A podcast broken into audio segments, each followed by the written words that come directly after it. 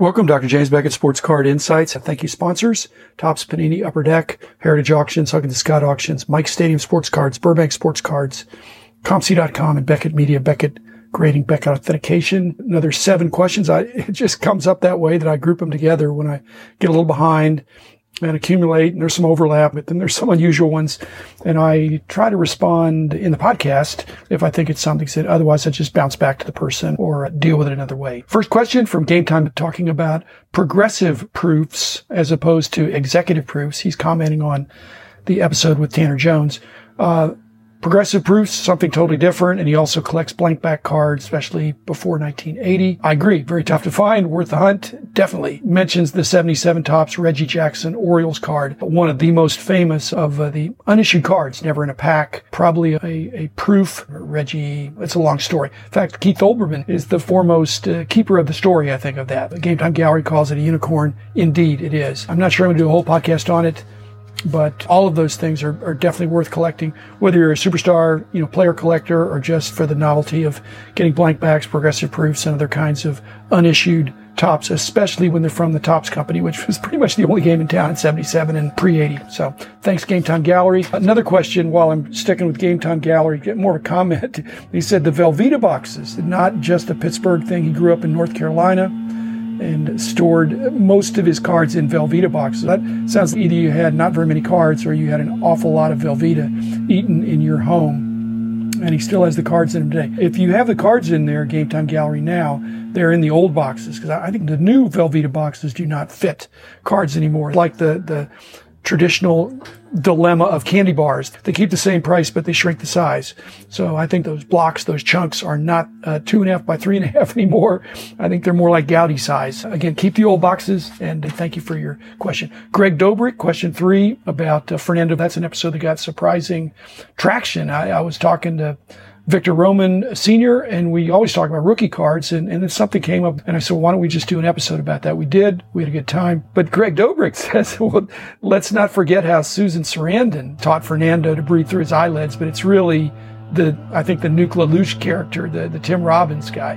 Because uh, Fernando, I don't believe was in the movie, but the, she was channeling her inner Fernando. A great popular culture reference uh, to tie in with the movie, which you just started to say. I think it was Bull Durham. And again, great movie. And it actually has a card set with it has Susan Sarandon and Kevin Costner and Tim Robbins and others. Question four from Ben Bram, been on the show before. Ben's a thoughtful guy. He's interested in pre-rookies. so he mentions that, again, st- staying with the Fernando Valenzuela, Fernando has no minor league. He was on Lodi in 79 and there was a set. He's not in it. I'm surprised at that, although maybe he, again, that's a A level set, but there's a bunch of guys in the set. He's not in it. And then in 1980, he's on San Antonio Dodgers, the minor league affiliate. I think they might be double A, led the league in strikeouts and there's not a set at all. So again, he's 19 years old.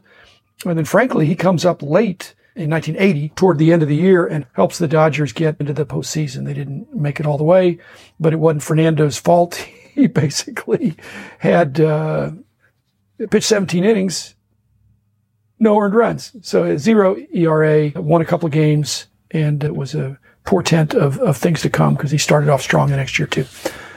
Okay, question five from Andrew Bartson. Andrew was bringing up comments about the 98 Tek episode I did, which again, that was fun for me. I haven't done anything like that, just buying a couple boxes, opening them up. And so he's intrigued and he knows that wild card is, there's perhaps some resurrection of wildcard now. And all these companies are looking for different schemes or strategies to engage with collectors, the e-packs things. And so he's mentioning that he's talking about Topps, but any of the card companies could do this. He mentions the 2017 Ultra Spider-Man product, which had a lot of interesting and elegant parallels. I don't know that you could trade up for them. But the problem with your wildcard strategy, putting a lot of base cards out and then letting you uh, trade in 10 for 1, 100 for 1 for whatever, for a tougher version of the same player. Again, with the Spider-Man example, the, the good thing there is that there's some outstanding art in that set. And so to get a, a better version of the same elegant art is good if you have um, a common card and you have 10 or 100 of that common card to trade it in. Again, I'm not sure what's in it for the card companies. Uh, it's a lot more work after the fact. So this is secondary market. Unless they had a handling fee or, as you said, allowed uh, ComC to help with that. Uh, and then mentioning that the common cards, the ones without the stripe, if this was wild card, would go back into circulation. I'm not sure that's what people would want. When wild card came out, if you got a thousand of a card, you could trade it in for a thousand stripe, which they'd have to have then sitting on the shelf. But were the thousand individual cards put back? I, I don't know that, that they were recirculated. Interesting idea. And let's see what the card companies do because I think they're all looking for new things. Thanks for your creativity on that. Sixth question from Andrew again. And he's talking about the 94 Topps archive set, which when it came out, I thought that was really interesting. Again, the card companies are really throwing a lot of things out there. And uh, so much so that his question in this time is that Topps and Upper Deck are all of a sudden working together for this set. They were and they weren't. They Topps did their own set, but then they allowed uh, Upper Deck, who had the rights to Mantle and Ted Williams, because if the 54 uh, Topps set that the archives is doing, the first and last cards are Ted Williams. And Mickey is conspicuous by his absence, although he's in the Sports Illustrated set. Upper Deck had the exclusive rights to trading cards for Mantle and Williams at that time. I'd like to see more cooperation. And then he mentions that the 94 Upper Deck All-Time Heroes, which is where the Mantle and Williams cards were inserted. Andrew, you don't like that set, but maybe those inserts of Mantle and the two Williams were bonus inclusions for admittedly a 94 Upper Deck All-Time Hero set. Not very exciting design. Whereas the 54 Topps archive sets or the, the archive in 94, I think that'd be cool to get uh, the Williams and the Mantle or the Clemente quote unquote pre-rookie after the fact, but they mocked up a 54 and, and Harmon Killebrew. That was good. And then finally, the last question is from Jonathan Flemister. He's been on again as well. He's mentioning from Brad Bethune's hobby hiatus episode that Rich and I uh, talked to Brad about, uh, how Brad was pretty overwhelmed that short of that, is the hobby becoming or is it more seasonal for some collectors? Do some collectors collect in season? If they're school teachers, do they go heavier in the summer? If they're uh, basketball fans, do they go heavier in the winter?